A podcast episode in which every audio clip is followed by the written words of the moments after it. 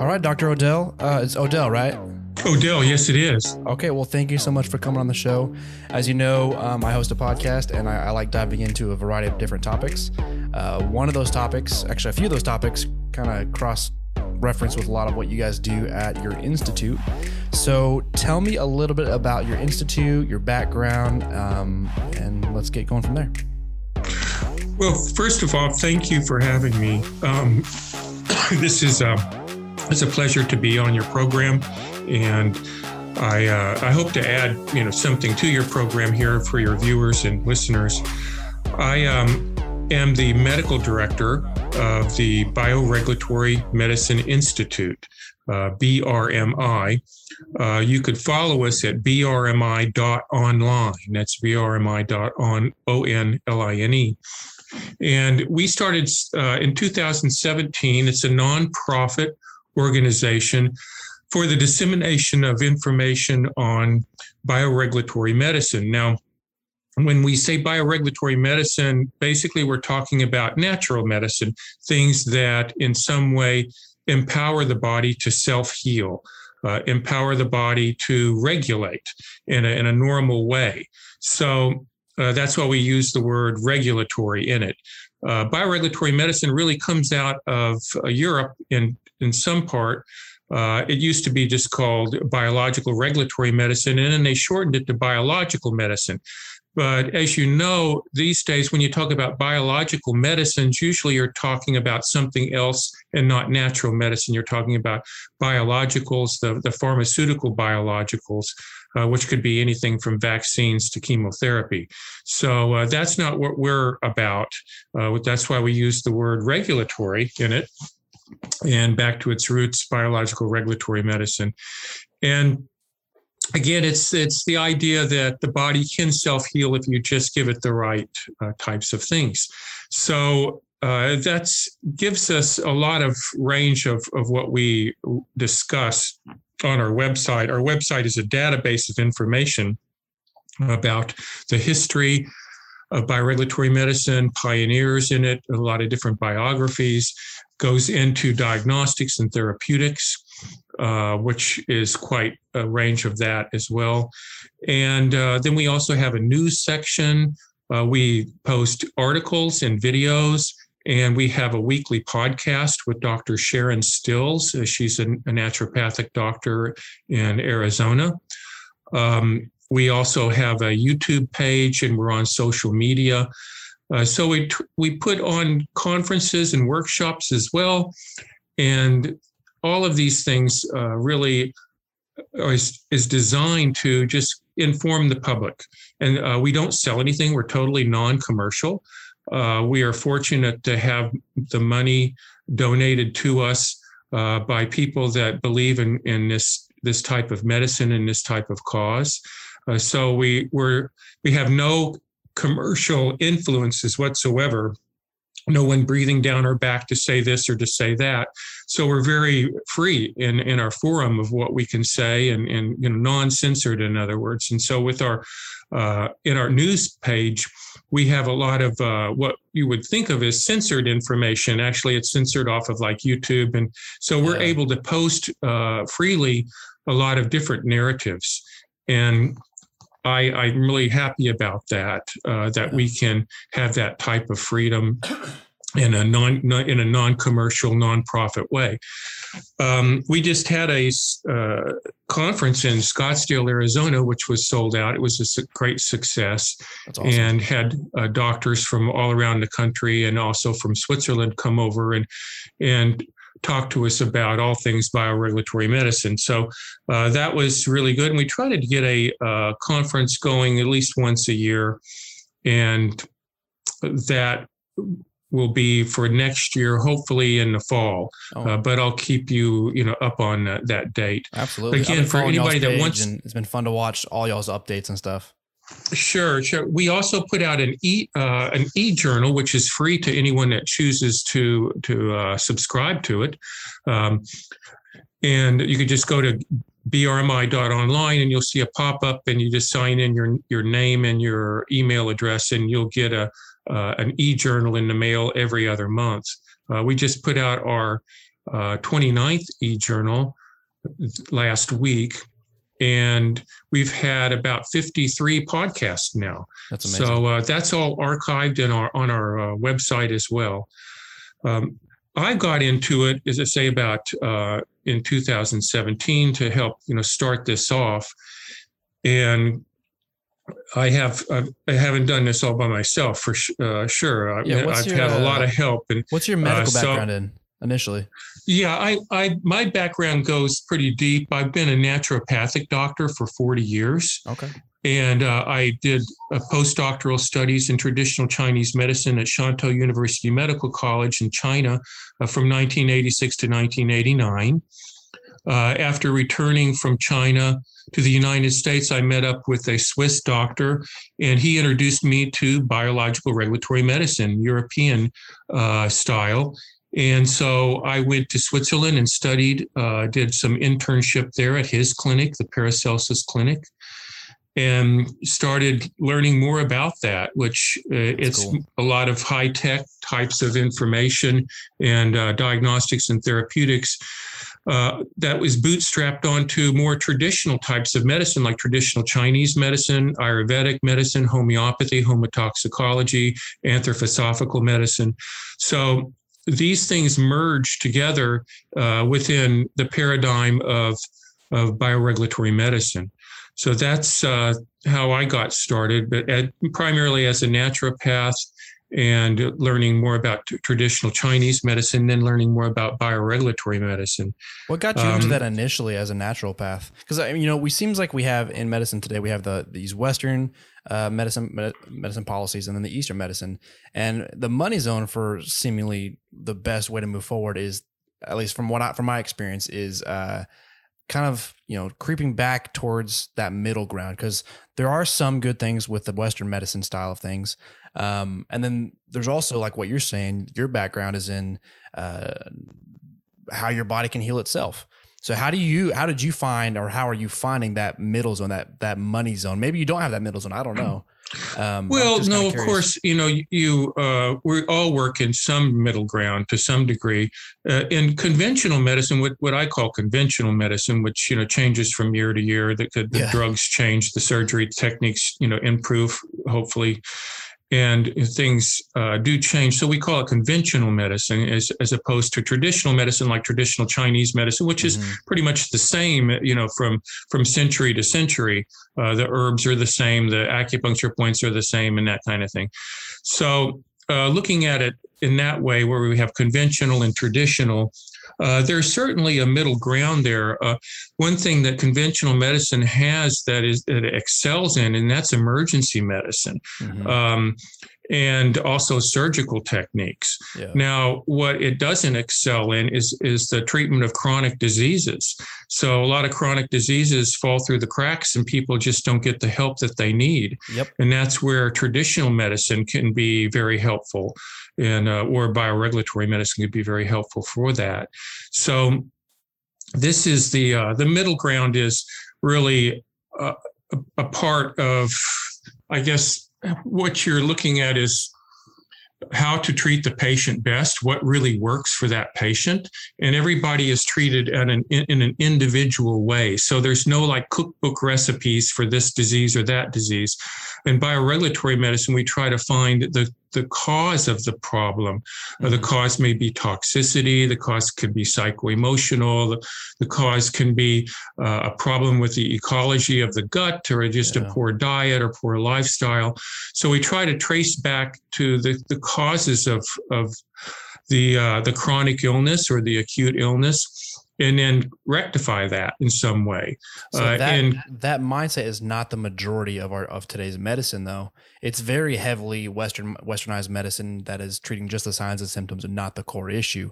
I love, this. It's not a new idea. It's like you're saying, traditional medicine, attacking the core problem, treating the patient, not from a macro perspective but a micro perspective. Why do you think that today, at least in America, we don't have that as the main source of medicine? I think we've been derailed over the years by the pharmaceutical industry, and it's become more chemical based. And that medicine has been divided up. You know, you have cardiologists, gastroenterologists, neurologists, you know, various sectors of medicine. And, you know, it's like the old adage of the blind man and the elephant. You know, one blind man thinks that the ear is a leaf. The other one thinks that the leg is a trunk of a tree. And so they're all kind of missing the point that it's a holistic elephant. You know, this is an elephant that they're looking at. And so this is how people fall through the cracks. It becomes so divided up, so specialized, that one doctor doesn't really, talk the talk of another doctor. Yeah. And people have to see several specialists in order to kind of even get an idea. Then you have the primary care physician that gives you like 7 minutes of your time and of their time, I should say. Yeah.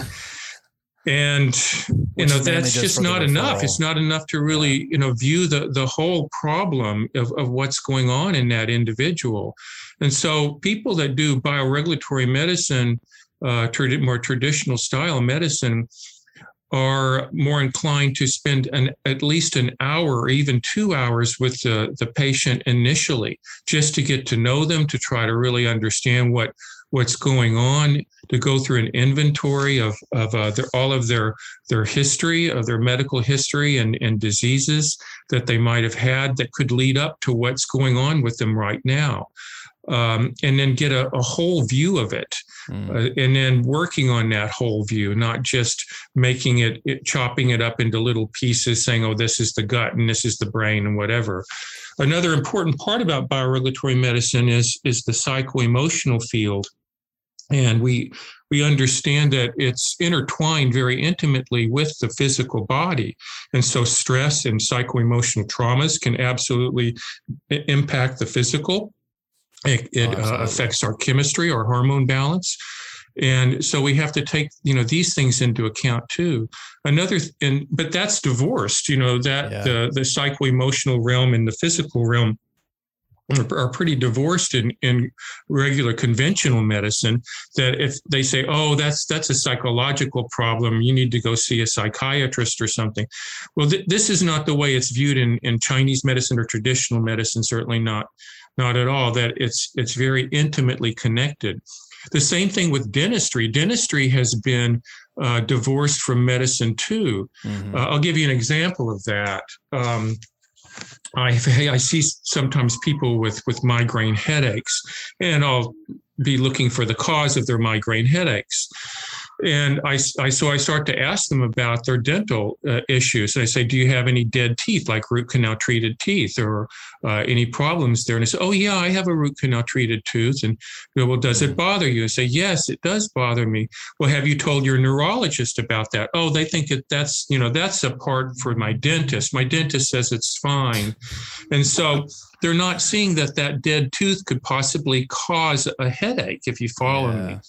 And so dentistry and conventional medicine have also been divorced, just like the psycho-emotional realm and the physical realm. It seems so commonsensical that even the people who have, like, I would assume that the people who have, 15 years of study in medicine and all the way from undergrad to specializing as a neurologist or neuroscientist, you would think, at least I would think, that should be one of the first things that comes to their mind, like the commonsensical, logical approach to some of these issues. But it's not. It's not. Yeah, it's much like what you're saying. That's for a different specialty. We're just going to talk about your brain, but it's all connected.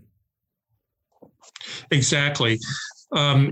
Unfortunately, this isn't the conversations that happen, and that's why people do fall through the cracks. Yeah. And so it's going to take a new type of medicine, really.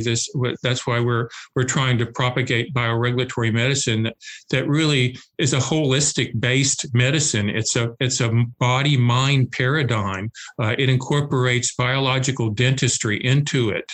And so we're trying to bootstrap on all these other things to get a holistic picture of the individual and looking at them as an individual, because everyone is biochemically and emotionally unique.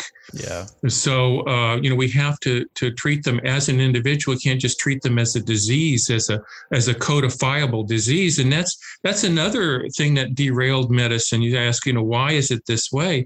Because they have to put you into a code. You have rheumatoid arthritis, but that doesn't tell us why you have rheumatoid arthritis. Yeah. Or you have lupus. Well, that doesn't tell us why. And so we have to, really search deep and there's at least, there's antecedents and there's triggers for reasons why people develop illnesses. Mm-hmm. And so that's what we're all about. So it's been, so within the past year and a half since the beginning of the pandemic, what's it been like from your perspective, watching everything unfold? Well, at first it was kind of a respite that I really enjoyed.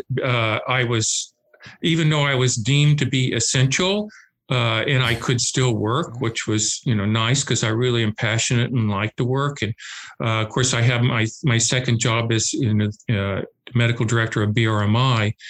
So I had a lot more time to write and read and research and, was seeing less patients. So I enjoyed it at first, but then I realized that there was something really fishy about it all. And what I mean by that there was a lot of fear going on and people were afraid of dying. And it didn't make sense because the numbers just didn't add up in the beginning, as particularly the fatality numbers. When you have a 99.9% chance of survival, and it's just like a bad flu season. It doesn't seem to justify the lockdowns, the masking, all the draconian measures that were taking place at the time. And so I started becoming really uncomfortable with it and looking into it more and more, listening to other doctors and what they're saying about it. And so I started hearing another narrative, a narrative that was not on mainstream news. And so I tried to, incorporate both to find out, what is the truth. But as I say, at first it was fun. I could play games with my friends and do things that because I had some extra time. But I started becoming concerned and disturbed about it.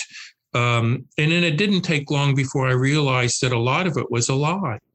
And not that I, deny that there's a virus. No, I don't deny there's a virus. What I deny is that it was a serious enough to justify the measures that were taken.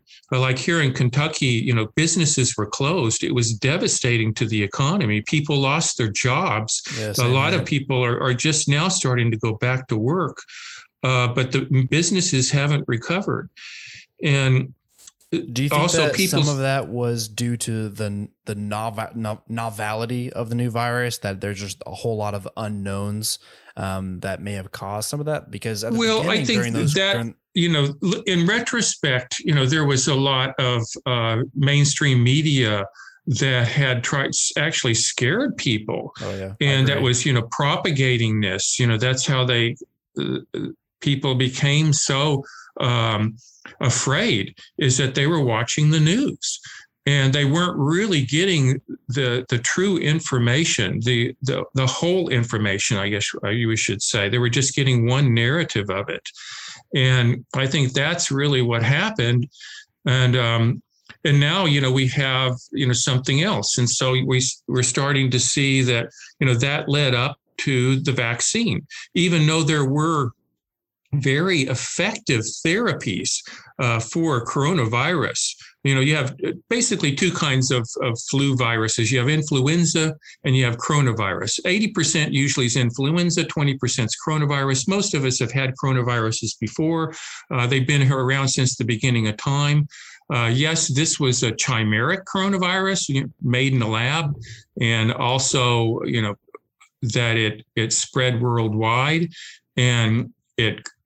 But what happened was then there was a stop on a lot of the treatments that would be useful for that. Mm-hmm. You know, people, like, they get sick, they'll take vitamin C or zinc or maybe vitamin D. And there was a lot of evidence that these types of nutritional supplements and other kinds of things, other kinds of medications could be very efficacious for the early treatment of coronavirus, where people wouldn't have to go into the hospital. But that information was suppressed. It clearly was suppressed.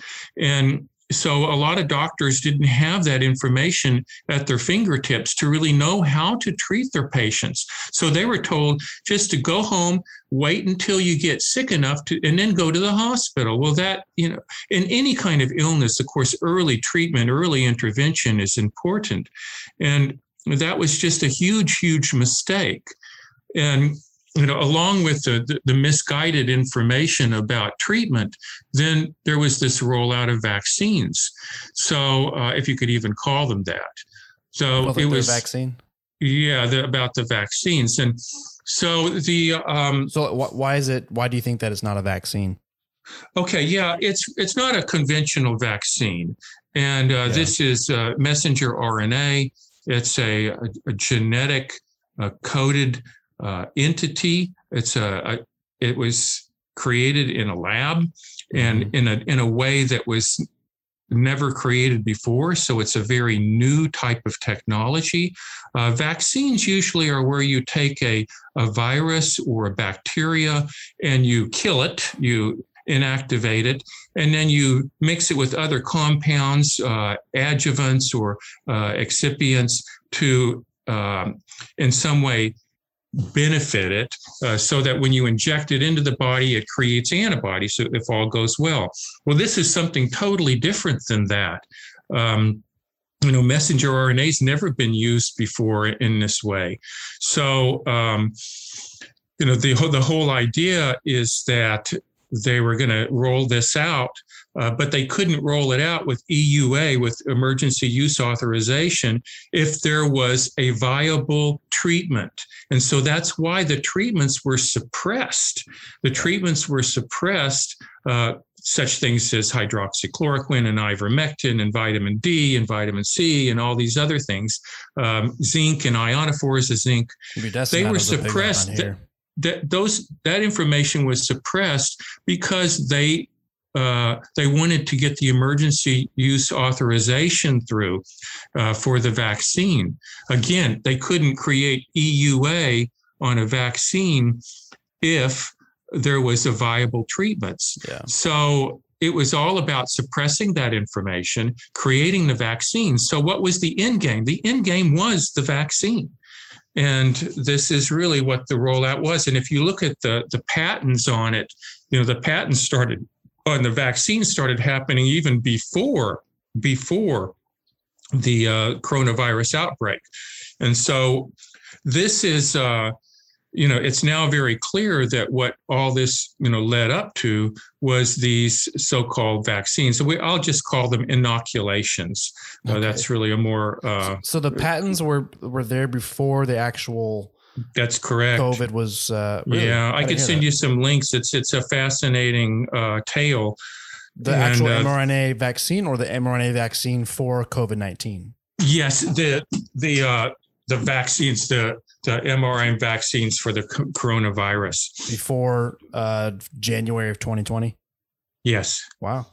January 23rd in 2019. And even before, there was other kinds of patents that had been developed. Now, you know, they had been working technically. Okay, let's roll it back to SARS-1. SARS-1 happened between the years of 2002 and 2005. And they were trying to create MERS? SARS-1. Middle Eastern Respiratory Syndrome? Yes, so what they called SARS-1. This was SARS-2. Okay. So at that time, they were trying to create a coronavirus vaccine. And they were using animals. They used ferrets. They used rabbits. They used rats. They used mice. And unfortunately, the animals didn't do so well. So the animals actually died a lot of them died of what's called antibody-dependent enhancement, ADE, or pathogenic priming. I don't know if you've heard of that. Mm-hmm. But this is where you inject the animal with the vaccine, and then you expose the animal to the pathogen. And instead of that vaccine protecting or neutralizing that pathogen, it binds to that pathogen and allows entry of the pathogen into the body and enhances the over-enhances the immunity and creates an inflammatory situation or a cytokine storm.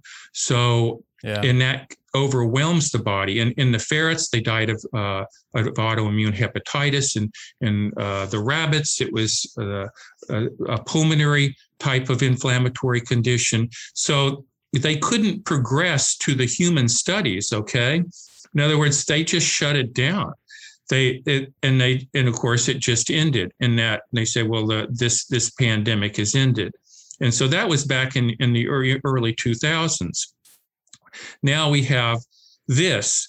They didn't even really do animal studies. I mean, not realistically. And they just jumped right into human studies. We became the test animal. Now, the dangers with that are, of course, antibody-dependent enhancement, the same thing that could potentially happen to us.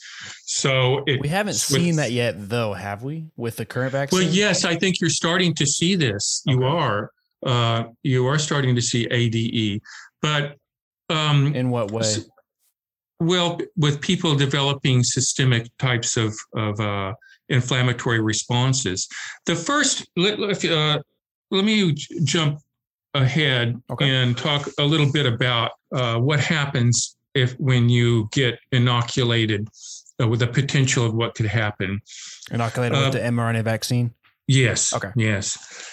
With the mRNA vaccine, yes. So they put the mRNA into your deltoid muscle. About 75% of it enters into your blood circulation and into your lymphatics. It doesn't stay there in the muscle.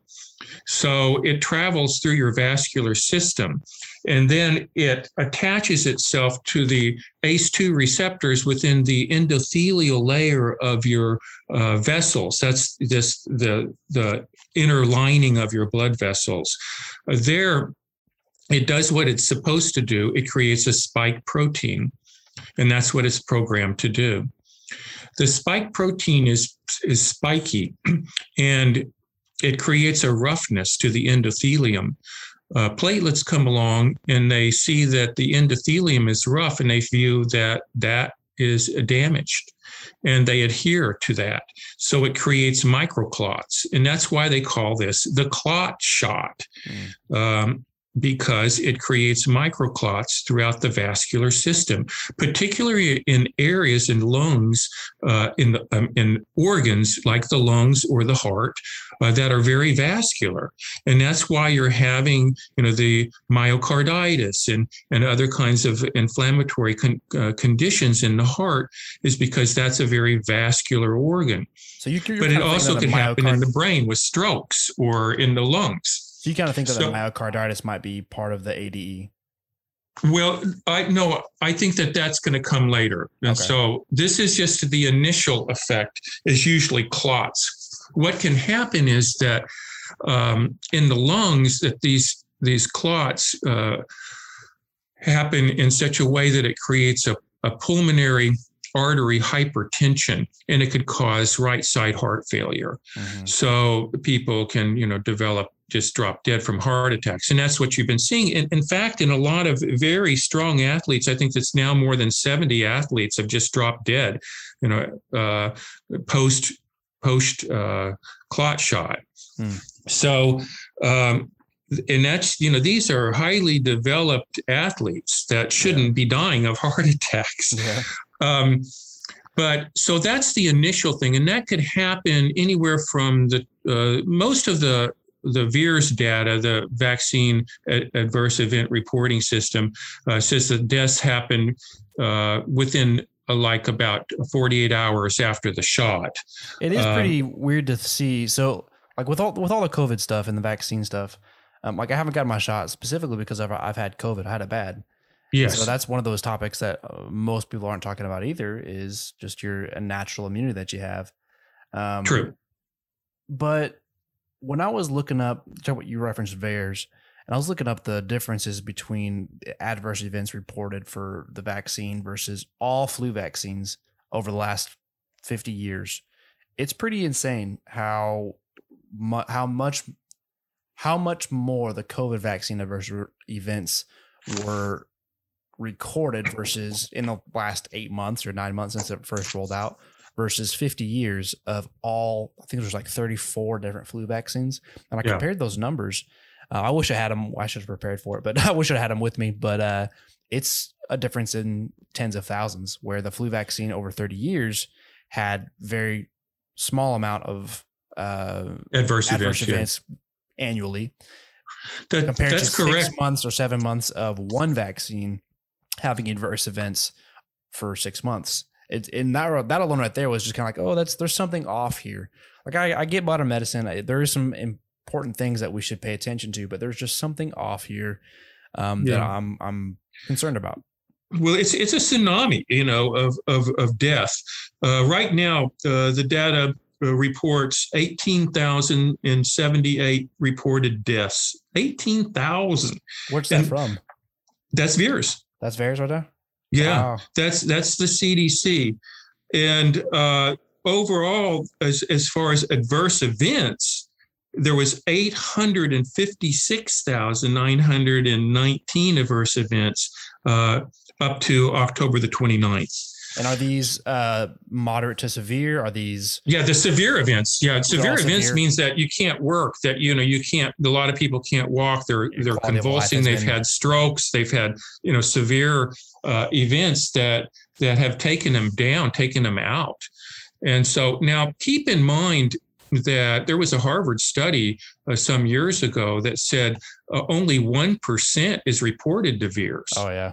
I know. And the reason is it's hard to report a case. You have to have the lot number. You have to have, the date it was given, a doctor that was given it, the place it was given. You have to have all this information. And so if you don't have any of that, all of that information, they won't take the case. They won't record the case. So this is, the problem. And then it takes time, many, as a healthcare worker, you're required to report an adverse event, but most healthcare workers don't in the hospital. It just takes too much time to do it. So they say that, if it's, let's say you can say that 10% it's only 10% that's recorded. Well, if it's still 856,000, times 10, that's a lot. That's a lot of adverse events. Or if it's 18,000, that would be 180,000 deaths. So, and that's just the United States. Now, there's another reporting system. It's called Endura Vigilance, and this is the European reporting system. They now record 20,000 fatalities and 1.9 million adverse injuries, adverse events. Have you heard of Dr. Harold Wallach? Yeah, I've heard of. I had him on the podcast, and he talked about the study that he did that kind of swept through waves of the scientific community regarding the vaccine, and he came to very similar conclusions. He pretty much did a meta-analysis of all those reporting agencies that you're referencing for all of Europe, Germany, the U.S. He added VAERS in there and came to some very strong conclusions as well. And so my point in all this, and all I'm trying to do is bring to light that there is something that needs to be looked at with the safety of a lot of these vaccines. A lot of people have discredited him since then. Even prior to that, they kind of basically said he's a kook. He's into some weird type of medicine research that has no bearing upon today's reality. And that's honestly, like, if you come out against the vaccine, that's what you're fighting against. You're fighting against getting canceled as well because it doesn't fit the narrative. And that's concerning. And so this podcast lately has been trying to just, hey, here are two sides of the aisle. Here are two sides of the spectrum. There are some scientists, some people who have a lot of years in studying medicine that are saying things like what you're saying. And for me, that's concerning. And I'm just trying to bring some of those to light, exactly what you're doing right now with BRMI. Well, yeah, I appreciate that. And the in any kind of medicine, you know, there's three things you consider. The first thing you consider is it necessary? The second thing you consider is it efficacious? Is it, you know, does it work? And the third thing you consider, is it safe? And so this is where, you know, all three of those things, if we looked at it closely, where there's concerns about it with this inoculation. Is it necessary? No. Well, we have other types of therapies that are very effective for treating early COVID and that doctors have been talking about. Is it you know, really necessary? With the low fatality rates, which are extremely low, you know, it's 0.2% fatality, even lower in children. So the fatalities, of course, get higher as you get older. You know, as you get closer to the 77-year mark, it gets a little bit higher, or if you have comorbidities. But that's the way it is with any kind of disease, whether it's influenza or coronavirus. But for children, I mean, it's almost negligible. You know, children, unless they have comorbidities, you know, they're not going to die of a coronavirus. It's very, very rare, and indeed that they're at negligible risk, really, as in relationship to this disease.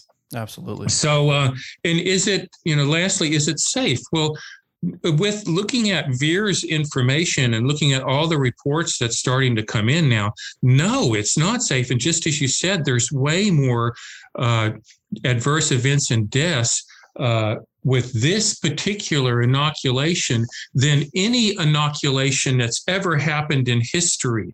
Any of the other childhood inoculations or influenza inoculations. So, there's some questions about it. It's not necessary. No, it's not efficacious. No, it's not safe. And so we have to, you know, start considering, you know, what are we doing? And now there's a rollout, you know, which is really troubling me. And I've been troubled for, you know, ever since they agreed to it. The FDA agreed to, you know, giving 5-year-olds and to 11-year-olds the vaccine, this inoculation. And because it's, you know, it really truly isn't necessary and it isn't safe, and there hasn't been any long-term studies done on it. And, you know, this is our children, and we don't know what kind of side effects it might have down the road. It could be ADE, as I say, you know, at first you get clots, but then later on, it could be up to 2-3 years later, you could develop ADE. You could develop or maybe even a cancer or an autoimmune disease. We don't know. You know, the research isn't there. This is still emergency use. And that's the concern about it. There hasn't been any long-term studies. They skipped over the animal studies. And for all we know, you know, this could be hugely disastrous. And for us to experiment on our children, to use them as lab rats, you know, what are we thinking? And so I just have really been disturbed about this. Very much troubling you, which honestly, I get that. So in your opinion, why do you think that this is even happening? If we have, you know, things like ivermectin that is a viable option. Well, there's a monetary incentive here, of course. And I can't, you know, say that it's all monetary incentive. I mean, there may be something even more maniacal than that. You know, I won't go into that, but I do think that there's a definitely a huge monetary incentive. I mean, Pfizer and Moderna, they're making, you know, money hand over fist in this regard. And, you know, who's supporting the media, the mainstream media now? I mean, you know, this program is supported by Pfizer, and, you know, that's all you're seeing nowadays. I mean, it's just like. But as soon as you start talking about that, you immediately get put into this category that you're not a scientist, that you're far right wing, and that you're a crazy person. Yeah, I don't know about being right wing because I mean, that's just, you know, every bird has two wings, okay? Absolutely. And so this is, to be able to fly, you have to have a balance there. And so I'm certainly not a right-wing crazy person. I've been a doctor for over 40 years looking at this, and this has caused this one thing. I mean, I'm not an anti-vaxxer at all. Yeah. I never have been. I believe in medical choice. If it's a person's choice, if they want to be vaccinated, then, I'm all for it. That's their choice. But for it to be mandated, for it to be forced upon our children, coerced into it, this is something totally different. So I am for medical freedom, and I definitely stand for medical freedom.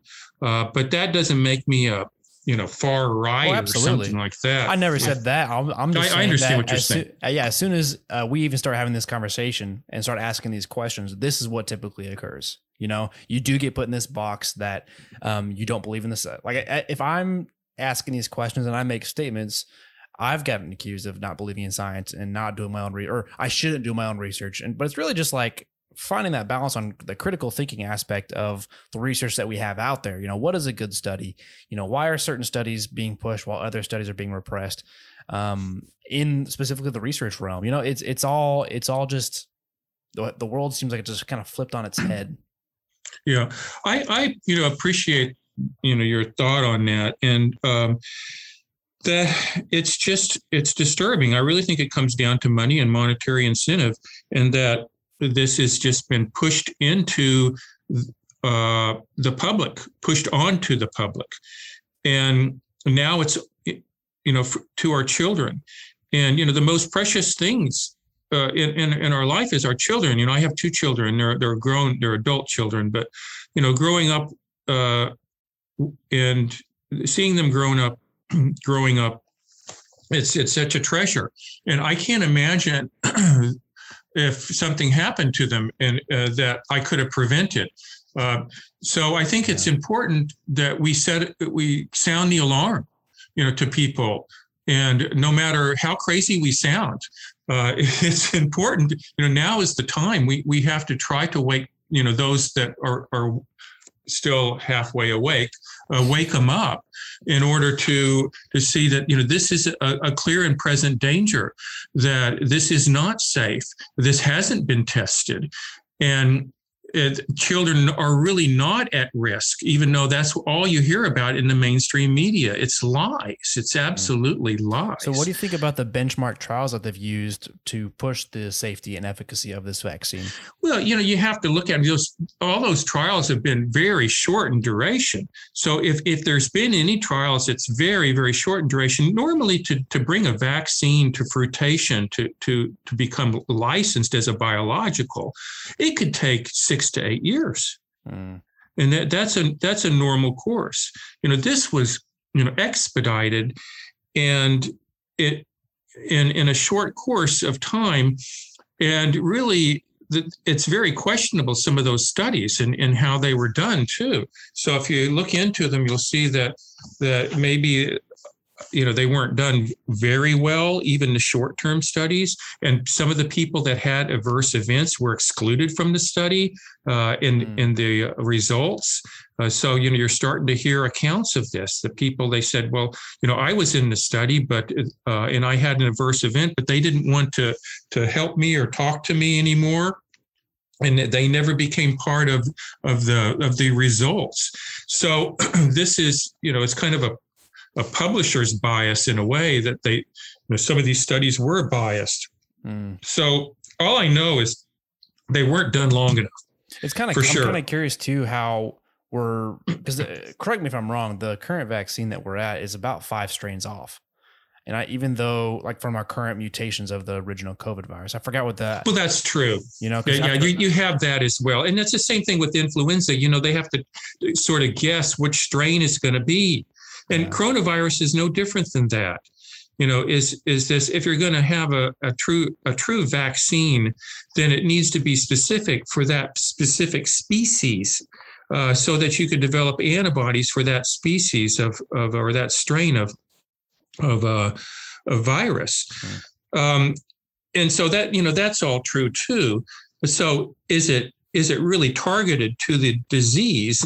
Probably not. What we're seeing is a 30 to 40% efficacy now with the original. Yes. Even though like the original efficacy was in the 90th percentile or 80th percentile. Right. It's dropped. It's dropped significantly. So it's just significantly. There's a lot of just questions that I think it's okay to ask. And so in your opinion, what do we do as we kind of conclude? I know you're tired. What do we do to I think we want to take care of our bodies. We want to protect our bodies just like we would from any cold or flu. And so, you know, I personally, I take vitamin D, I take zinc, quercetin. I'll take some C. A good probiotic, a good multiple. And, you know, that's about it. I mean, I don't take a lot of supplements, though I'm very versed in what supplements to take. I could take more than that if I chose to. But those are the main things to keep our immune system healthy. And then eating well and getting, you know, good exercise. So just doing everything to take care of yourself, to take care of your immunity. The fact that you have had COVID and you have natural antibodies. Now, those will last forever. Mm-hmm. But if you get inoculated, that will destroy your antibodies. That'll destroy your innate immunity. It's been shown to do so. So your T cell count will drop if you get inoculated. And it can cause problems with your innate immunity. So it's not... You know, the information that people are getting is not accurate. If you've had COVID, then certainly you don't need to be vaccinated. If you haven't had COVID, then there are things that you could do to improve your immunity, short of vaccines. And so I just think it's also important for people to do their own due diligence. You know, don't take my word for it. You know, though I've had my head in this for now over a year, you know, really researching it and looking into it and trying to understand it. I think that's what people need to do. They need to look at more than one narrative. So you can go on our website, on BRMI's website. We have a lot of videos in our news section of doctors, a lot of them Nobel Prize winning doctors and virologists, you know, from all over the world talking about this. And you get different perspectives on, you know, what they're thinking about it. You know, what's really weird is that because I encourage that too, but the counter argument that's been used to fight that is that you're not a scientist, so you shouldn't do your own research. And that critical thinking aspect is actually destroying a lot of what we think in science, which is mind blowing to me, because thinking for yourself instead of thinking as a collective seems to be the best way forward. I mean, you know, it's really weird. Yeah, sure. Well, as I say, there are renowned virologists and scientists that have stood up against this and but they've been censored. Yeah, nobody's heard that. Yeah, but they've been censored. And so, or they've been called kooks, or a lot of them have lost their positions. You know, to be a whistleblower is a dangerous thing now. Mm-hmm. And, you know, things can happen to you, even beyond losing your job. So are there any of those people that you know that would want to come and talk and share their piece? I'm sorry, say again? Is there anybody that you know that would want to come on the show and say their piece that have been censored and things like that? Well, let me think about that. I live in I don't have a lot of communication with scientists and, you know, renowned virologists and scientists, but I could see what I could drum up and talk about, you know, who might be willing to talk. I could certainly give you a lot of names in which you could, you know, pound on their doors and see if they, you know, they would be interested in coming on your program. Well, and again, it's just trying to raise awareness to the things that aren't getting into mainstream media in a way that's healthy, that's not in a kooky way, that's not conspiracy, but that's just solid evidence.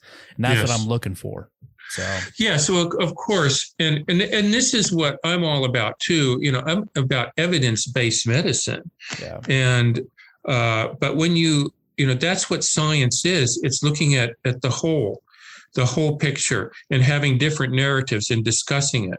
But here we've been narrowed down to one narrative, and if you start talking about a different narrative, then you're going to be censored. You're going to be called right wing, as you say, or something else, and try to be discredited.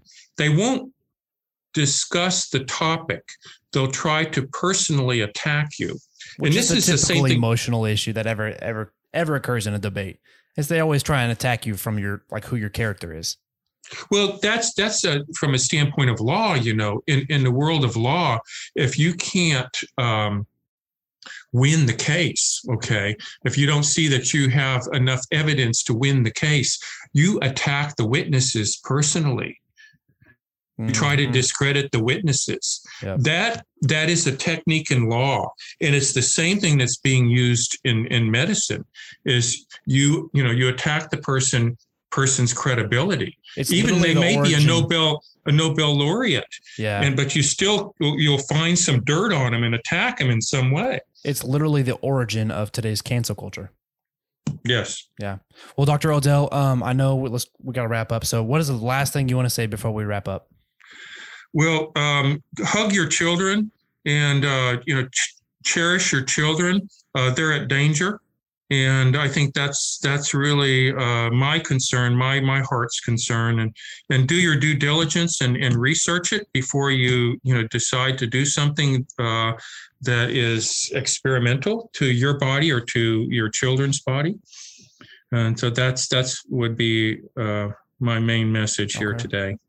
All right. Well, Dr. Odell, I really appreciate it. I'd like to have you on again, maybe sometime in the future, to just kind of touch base on where everything else is at life, because it's always changing. You know, this whole narrative is always changing, and getting perspectives is what I'm trying to do.